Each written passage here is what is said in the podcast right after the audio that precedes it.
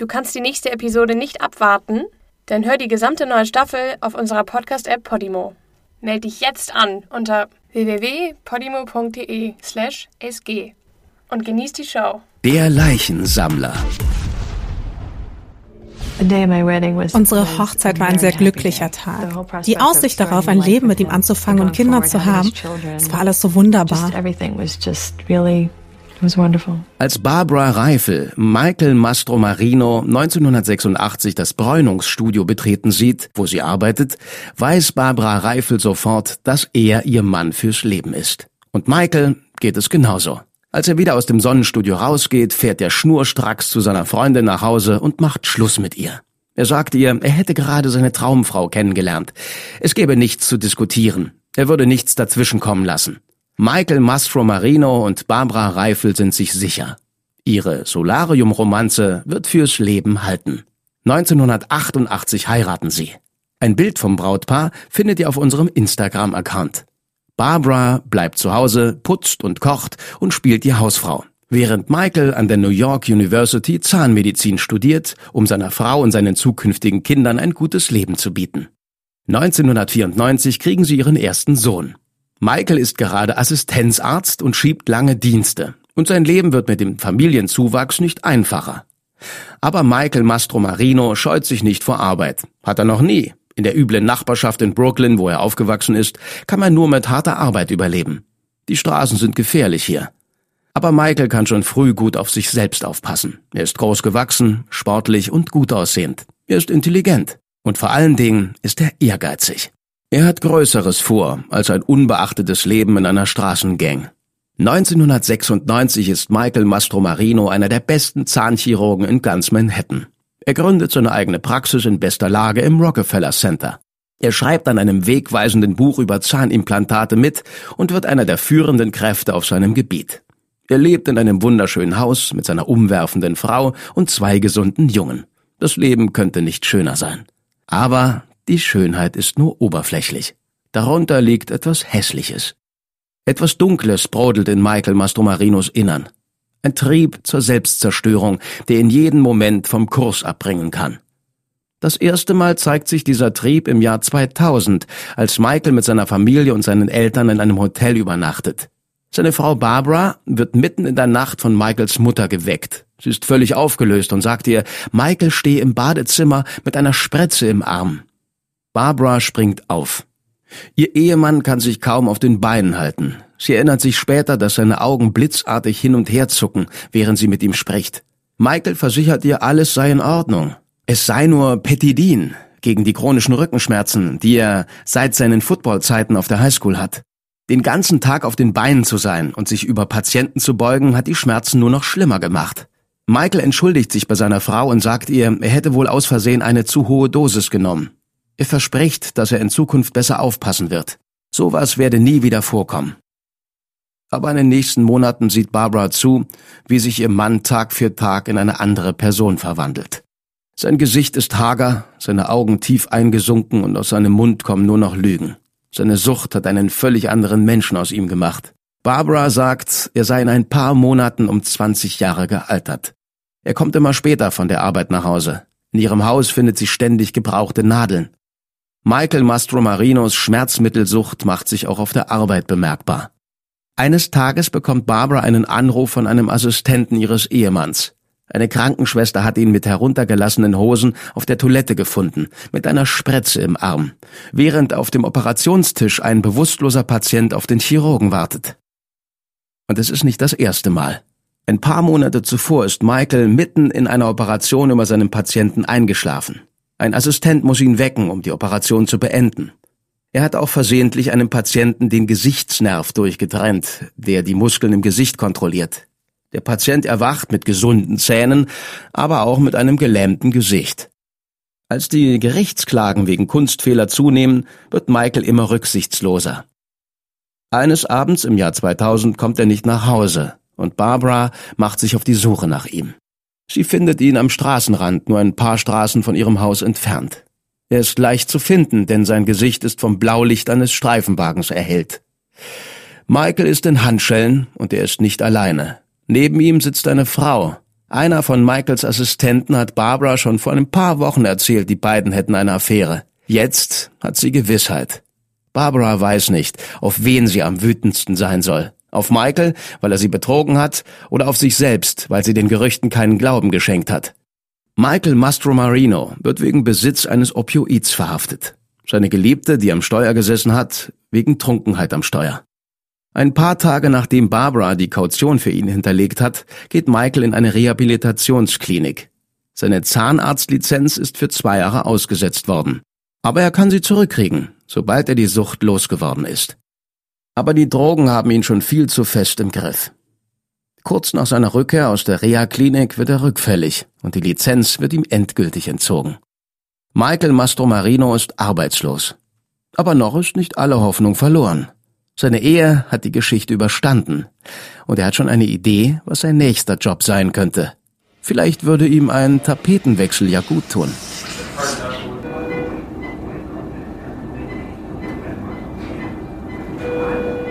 Anfang 2002 ist die Transplantation von menschlichem Gewebe noch ein ziemlich neues Feld. Lange Zeit kamen nur ganze Organe wie Herzen, Lungen oder Lebern zur Transplantation in Frage. Aber in den frühen 2000er Jahren macht es der technologische Fortschritt möglich, auch Haut, Blutgefäße, Knorpel und Augenhornhaut zu verpflanzen.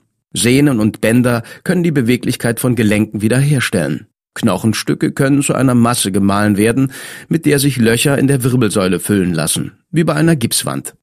Innerhalb kürzester Zeit wird die Verarbeitung von menschlichem Gewebe zu einem Milliardengeschäft.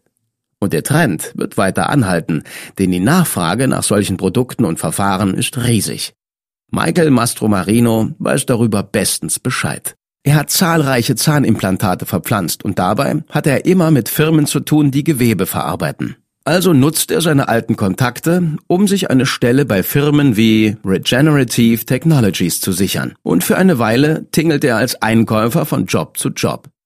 Nach etwas über einem Jahr besorgt er sich seine eigene Lizenz für die Gewebeverarbeitung und gründet die Firma Biomedical Tissue Services. Das Jahr ist 2002. Sein neuer Businessplan ist einfach. Anstatt im Namen von Gewebeverarbeitern wie Regenerative Technologies medizinischen Institutionen fertiges Gewebe anzubieten, würde er rohes Gewebe besorgen und an seine früheren Arbeitgeber verkaufen. Es wird etwa 90 Prozent des Gewebematerials aus Krankenhäusern beschafft. Die restlichen 10 Prozent stammen von Bestattungsunternehmen. Michael will die Lieferwege kurz halten. Darum richtet er sich direkt über einem Bestattungsunternehmen in Brooklyn ein. Das ist alles völlig legal. Das Problem ist nur, dass es in den USA verboten ist, mit Organ- und Gewebespenden Profit zu erzielen. Genau darauf basiert aber sein ganzes Geschäftsmodell. Also modelt er die Sache um und anstatt für das beschaffte Gewebe bezahlen die Verarbeiter ganz einfach eine Bearbeitungsgebühr dafür, dass Michael ihnen die Spenden direkt liefert. Ein rechtliches Schlupfloch, das ihm wie gerufen kommt. Michael trifft Abmachungen mit mehreren Bestattungsunternehmen in New York, New Jersey und Pennsylvania. Der Deal ist, dass sie ihm Leichen zustellen und er würde sich davon nehmen, was er braucht. Für die Handarbeit hat er eine ehemalige Krankenschwester angestellt. Sie heißt Lee Crucetta und ist knapp über 30. Sie hat den Job gekriegt, weil sie gut mit einer Motorsäge umgehen kann. Crucetta erledigt ihre Arbeit mit dem Elan eines Tischlers. Also macht sie Michael zur Chefin eines kleinen Teams von Leichenzerlegern. Die machen ihren Job so effizient oder so sorglos, dass sie in weniger als 30 Minuten alles brauchbare Gewebe von einem menschlichen Körper getrennt haben. In einem Krankenhaus dauert so eine Prozedur bis zu vier Stunden. Nur schon das Entfernen einer dünnen Hautschicht kann über eine halbe Stunde in Anspruch nehmen, wenn man sachgemäß vorgeht. Crucettas Team schafft das in weniger als einer Minute. Gliedmaßen werden an Gelenken abgesägt und dann abgespalten, um die Knochen am Stück zu entfernen. Jeder Zentimeter Haut wird abgeschabt, verpackt und verkauft. Sehnen, Herzen und sogar Rückenmark werden mit Werkzeugen bearbeitet, die man sich im Baumarkt besorgen kann. Nach vollendeter Arbeit werden die nutzlosen Überreste auf eine Trage geworfen und einmal über die Straße direkt zum Krematorium geschoben. Manchmal finden die Bestatter in den Leichensäcken nichts als einen kopflosen, gliedlosen Rumpf in einer Lache aus Blut. Wenn sich jemand für eine Erdbestattung entschieden hat, werden die Knochen für die Aufbahrung mit PVC-Röhren ersetzt. Nochmal.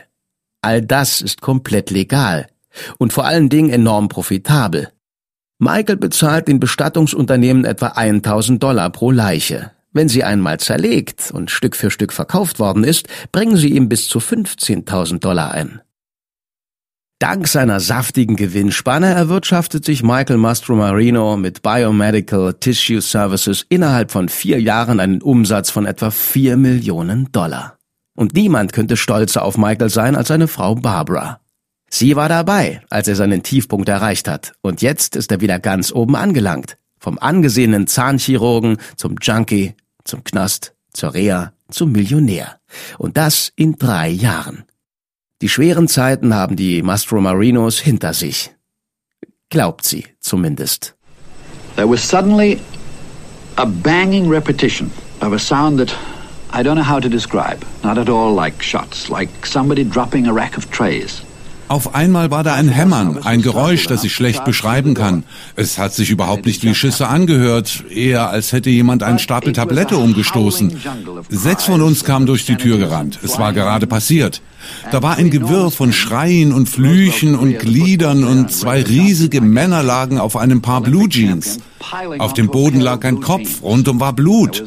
Jemand hatte einen Hut unter den Kopf gelegt und das Blut tropfte runter wie Schokosoße an einer Torte. Und im Licht der Taschenlampen sah ich die aschernen Augen von Ethel Kennedy.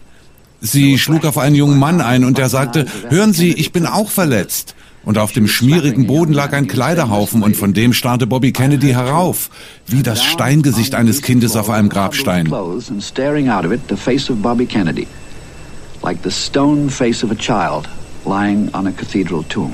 Das war der Reporter Alistair Cook, der das Attentat auf Robert Kennedy im Jahr 1968 beschreibt.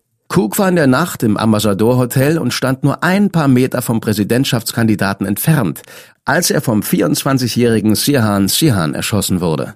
Seine Erzählung der Ereignisse in seiner Radiosendung Letter from America ist wohl das berühmteste Vermächtnis des englischen Journalisten. 36 Jahre später, im Alter von 95 Jahren, folgt Cook endlich dem Rat seines Arztes und gibt seine Sendung auf.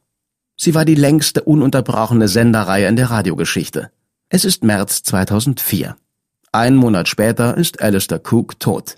Gestorben an Lungenkrebs, der sich auf seine Knochen ausgeweitet hat. Sein Leichnam wird zu einem Bestattungsinstitut in Manhattan gebracht, wo er eingeäschert wird. Seine Asche wird von seinen Hinterbliebenen im Central Park verstreut. Zwei Jahre später erhält Alistair Cooks Tochter Susan Cook Kittredge einen unerwarteten Anruf von einem Beamten der Staatsanwaltschaft. And then he asked me und dann hat er gefragt, ob mein Vater Alistair Cook war. Der Alistair Cook. Und ich habe ja gesagt. Und dann sagte er, er hätte die Vermutung, dass der Körper meines Vaters gestohlen wurde. Ich weiß ehrlich gesagt nicht mehr, was ich dann gesagt habe.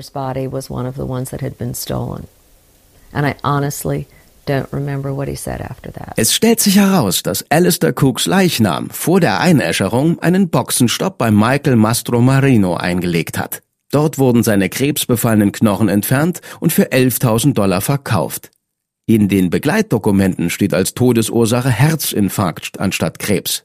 Und sein Alter ist mit 85 statt 95 angegeben. Ganz zu schweigen davon, dass Alistair Cook nie einer Organspende zugestimmt hat. Genauso wenig wie der 75-jährige Michael Bruno, ein ehemaliger Taxifahrer, der ebenfalls an Krebs gestorben ist. Auch seine Körperteile wurden entfernt und verkauft. Michael Brunos Sohn Vito beschreibt, wie er sich gefühlt hat, als ein Polizist ihn anrief, um ihm die Nachricht zu überbringen. Und er erklärte es mir und meine Kinder rennen im Haus rum und er erklärt, dass jemand Körperteile meines Vaters gestohlen hat. Es ist das surrealste und krankste, was ich mir vorstellen kann. Wer hätte geglaubt, dass es in der heutigen Zeit solch grässliche Verbrechen gibt? Crime would exist in this day and age. Genau wie bei Alistair Cook hat man auch bei Michael Brunos Dokumenten die Todesursache von Krebs zu Herzinfarkt geändert. Insgesamt hat Biomedical Tissue Services irgendwo zwischen ein paar hundert und mehreren tausend Körper auf diese Weise verstümmelt. Viele von ihnen waren einiges über dem Maximalalter von 65. Mastro Marinos Angestellte verwenden Klingen und Handschuhe mehrmals, was ein Kontaminationsrisiko bedeutet. Gewebe und Knochen werden ungekühlt in Plastikboxen aufbewahrt. Zum Teil stehen die Boxen tagelang in einer Seitenstraße hinter dem Bestattungsinstitut rum. Die Richtlinie für Maximaldauer von Gewebeentnahme ist 15 Stunden nach Eintritt des Todes. Bei Biomedical Tissues werden die Leichen manchmal mehrere hundert Stunden bei Raumtemperatur aufbewahrt. Uh, die meisten Leute würden es kaum für möglich halten, dass jemand das System so hintergehen kann und zu solchen Dingen fähig ist. Es ist absolut widerlich. Das Schlimmste kommt noch. Michael Mastromarino untersucht seine Leichen nie auf Krankheiten, bevor sie zerlegt werden. Wenn die Todesursache bekannt ist, wie im Fall von Alistair Cook und Michael Bruno, dann werden die Papiere und Unterschriften der Angehörigen gefälscht, damit das Gewebe trotzdem verkauft werden kann. Sein Team geht sogar so weit, den Toten eine neue Identität zu verpassen und Blutproben von anderen Leichen mitzugeben, damit bei den Tests alles sauber aussieht. In Wahrheit ist das Gewebe oft alles andere als sauber. Neben Krebs werden auch Leichenteile von Patienten verkauft, die an AIDS oder Hepatitis gestorben sind. Und diese Teile werden übers ganze Land verteilt und mehr als 10.000 Menschen eingesetzt. Menschen wie die 65-jährige Betty Pfaff, die nach ihrer Transplantation einen septischen Schock erlitt und seither gelähmt ist. Menschen wie die 74-jährige Patricia Bettissi, die sich von einem Knochentransplantat mit Syphilis ansteckte. Und Menschen wie Brian Likens, der für eine routinemäßige ambulante Knieoperation ins Krankenhaus ging und nie mehr nach Hause kam. Sein Vater Steve Likens erzählt seine Geschichte. Er war ein gesunder 22-Jähriger. Er hatte eine ganz einfache Knieoperation, aber die Bakterien, die ihm eingepflanzt wurden, brachten ihn in vier Tagen um. Am 7. Oktober 2005 erfährt die Öffentlichkeit von Michael Mastromarinos Knochenschmugglerring. Die New York Times bringt die Story als erste. Auf der Titelseite steht, Zitat, Leichenräuber, Knochen und Gewebe von Leichen aus New Yorker Bestattungsinstituten gestohlen. Zitat Ende. Das Titelblatt könnt ihr euch auf unserem Instagram-Account anschauen. Mastro Marinos Firma ist bereits seit einem Jahr im Visier der Behörden. Den Ausschlag gab ein Streit zwischen dem ehemaligen Eigentümer des Bestattungsinstituts, zu dem die Räume von Biomedical Tissue Services gehören. Im April 2004 hat Joseph Nikelly sein Institut für 1,5 Millionen Dollar einem Paar namens Robert Nelms und Deborah Johnson verkauft. Aber schon nach kurzer Zeit bekommen die neuen Eigentümer Reklamationen von Kunden, die Vorauszahlungen für Bestattungen geleistet haben. Sie sind verärgert, weil man ihnen ihre Vorauszahlungen nicht angerechnet hat. Aber beim Bestattungsinstitut gibt es keine Belege dafür, dass diese Zahlungen je eingegangen sind. Wenn ein Unternehmen verkauft wird, werden solche Vorauszahlungen normalerweise als passiver vom Verkaufspreis abgezogen. Aber es macht den Anschein, als hätte Joseph Nikelly die Buchhaltung nicht sauber geführt. Deborah Johnson reist nach Brooklyn, um sich persönlich um die Sache zu kümmern. Da erzählt ihr ein Angestellter von der Gewebeentnahmeoperation, die im oberen Stock ihres neuen Ladens vor sich geht. Sie wird in den Geheimraum im Obergeschoss gebracht, wo sie den Betrieb mit eigenen Augen sieht. In der Mitte des Raums steht ein Operationstisch, der von Deckenlampen beleuchtet wird. Sie sieht Messer, Skalpelle, Sägen und einen hydraulischen Lift, mit dem die Leichen vom unteren Stock nach oben gebracht werden. Und sie sieht einen Plastikschlauch, durch den Blut vom Operationstisch ins Klo gespült wird. Es ist fast das perfekte Verbrechen. Alle Beweise sind entweder begraben oder eingeäschert so wären sie um ein Haar davongekommen. Deborah ordnet sofort die Schließung des Raums an und verständigt die Behörden. Nach einer 18 Monate langen Ermittlung werden Michael Mastromarino, Joseph Nicelli, Lee Crucetta und Chris Aldorassi, ein weiterer Angestellter, im März 2006 verhaftet. Die Anklage umfasst 122 Punkte, darunter vorsätzliche Gefährdung, Leichendiebstahl und Unternehmensbetrug. Wir werfen den Angeklagten vor, offizielle Dokumente systematisch gefälscht zu haben, um die wahre Todesursache zu verbergen, mit dem Risiko, Infektionskrankheiten zu übertragen. Dabei erhielten sie Hilfe von Bestattungsunternehmern, die zur Bestattung oder Einäscherung bestimmte Leichname zu Mastro Marino umgeleitet haben. Mastro Marino hatte mehrere Angestellte, die Knochen und Gewebe wie Sehnen etc. von den Körpern entfernten. Dann wurden Knochen und Gewebe an ein Verarbeitungsunternehmen in Florida und in andere Staaten verkauft. Um, processing company down in Florida and other places in the South. It was shockingly callous. Es war eine schockierende, kaltherzige Missachtung der Würde eines Leichnams. Der schlimmste Albtraum für die Hinterbliebenen, die ihre Liebsten einem Bestattungsinstitut anvertraut haben. Sie haben es ohne Einwilligung der Angehörigen getan, was illegal ist. Sie haben ebenfalls Dokumente gefälscht, denen zufolge Knochen von gesunden Leuten stammten. Tatsächlich litten viele von ihnen an Krankheiten, die das Verwenden von Knochen und Gewebe verbieten. Der Medienrummel ist riesig. Mastro Marinos Gewebeentnahmefirma macht weltweit Schlagzeilen. Und fast jeder Angehörige der identifizierten Opfer findet sich plötzlich vor einer Kamera und einem Mikrofon wieder. Ich glaube, nur ein Monster kann so etwas tun. Wer Leuten sowas antut, kann kein gutes Herz haben. Es ist schrecklich. Jemand hat ein Verbrechen an meiner Schwester begangen. Sie war krank, niemand hat ihr etwas angetan. Aber jetzt denken alle, dass meine Schwester Opfer eines Verbrechens war. Das reißt ganz neue Wunden auf. Die berühmte TV-Moderatorin Nancy Grace lädt Alistair Cooks Tochter Susan in ihre Show ein. Dort spricht sie das Thema mit ihrem typischen Taktgefühl an. When you hear this, Susan, about his greed, die Leiche ihres Vaters wurde zerstückelt. Wann haben Sie erfahren, dass Ihr Vater so ausgeschlachtet wurde? When did you learn your father had fallen victim to basically a human chop shop? Michael verspricht seiner Frau und seinem Anwalt, er hätte nichts Illegales getan. Alles sei nur ein großes Missverständnis. Er würde auf nicht schuldig plädieren. Aber eines Abends, nachdem er eine Million Dollar Kaution hinterlegt hat, kommen ihm Zweifel. Barbara erinnert sich, wie er sie ins Badezimmer buxiert. Dann dreht er den Wasserhahn auf, damit die Polizisten ihn nicht hören können, denn er ist sich sicher, dass das Haus verwandt ist. Er beugt sich nah zu seiner Frau und flüstert ihr ins Ohr. Bob, soll ich flüchten? Barbara überzeugt ihn zu bleiben. Sie überredet ihn dazu, seine Fehler zuzugeben und Verantwortung für sein Handeln zu übernehmen. Und das erste Mal seit Jahren hört Michael Mastro Marino auf seine Frau. Am 18. März 2006 spaziert er ins Büro der Staatsanwaltschaft und gibt alles zu. Er gesteht, dass er Hunderten von Leichen ohne Erlaubnis Knochen und Gewebe entnommen hat. Er gesteht, dass er Einverständniserklärungen und Krankenakten gefälscht hat. Er gesteht, dass er krebsbefallene Knochen an Gewebeverarbeiter auf der ganzen Welt verkauft hat, um sie nichtsahnenden Patienten zu verpflanzen. Und all das hätte er nur gemacht, um der steigenden Nachfrage nachzukommen. Michael Mastromarino ändert sein Plädoyer zu schuldig und wird zu 54 Jahren Gefängnis verurteilt. Er ist 44. Nach der Verhandlung sagt Staatsanwalt Josh Hanshaft den Reportern, Zitat, er hat Glieder abgetrennt, Beine, Arme, er hat aus Profitgier Leichen verstümmelt. Zitat Ende. Hier hört ihr Wendy Kogut, die Schwester eines Opfers von Mastro Marino. Ich finde, sie gehören ins Gefängnis. Sie haben ihre Verbrechen begangen, ohne zu wissen, was die Langzeitfolgen für andere Leute sind.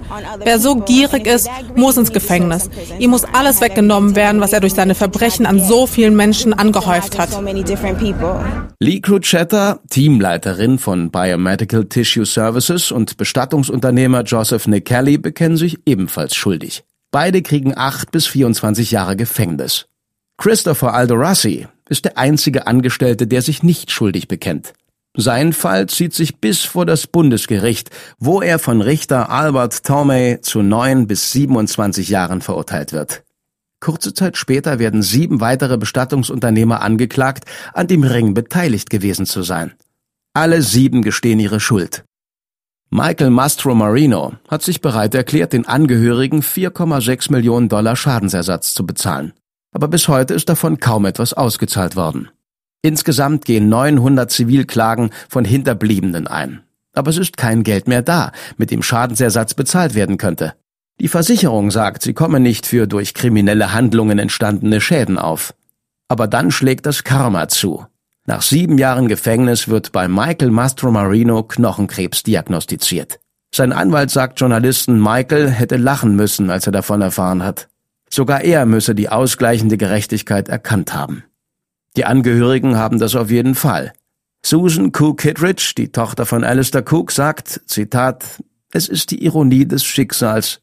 Mein Vater hatte Lungenkrebs, der sich bis auf die Knochen ausgebreitet hat. Klar denkt man an kosmische Gerechtigkeit. Aber mir tun vor allem seine Familie und seine Kinder leid. Zitat Ende. Vito Bruno, dessen Vater von Mastro Marino zerstückelt wurde, sagt, Zitat, der Kreis schließt sich, Baby. Ich wünsche niemanden etwas Böses, aber das Karma, das Karma kriegt dich. Zitat Ende. Michael Mastro Marino stirbt am 8. Juli 2013 an Lungenkrebs. Er ist 49 Jahre alt. I, my only concern is that we talk about this as though meine einzige Sorge ist, dass man über ihn spricht, als wäre das alles Vergangenheit. Ich glaube, diese Branche floriert weiterhin, legal wie illegal. Es ist eine Frage von Angebot und Nachfrage. Überlegen Sie, wie viele Leute Sie kennen, die ein neues Knie bekommen haben oder eine Sehntransplantation oder Zahnimplantate. Sicher jede Menge. Und dann fragen Sie sich, wie viele Leute Sie kennen, die ihre Organe gespendet haben. Und die Waage schlägt voll auf die eine Seite aus. Die Nachfrage nach Gewebe ist riesig riesig und das Angebot sehr begrenzt. Und genau hier kommen die Verbrecher ins Spiel.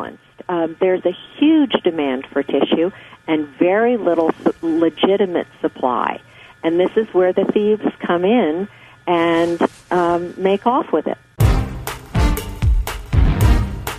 Dieser Podcast ist eine Produktion von Podimo, der exklusiven Podcast-Plattform. Hier findest du lauter neue Shows, zusätzlich zu all den Podcasts, die du bereits liebgewonnen hast. Wenn du deine Podcasts auf Podimo hörst, unterstützt du automatisch die Hosts deiner Lieblingsshows. Alle weiteren Infos findest du auf podimo.de.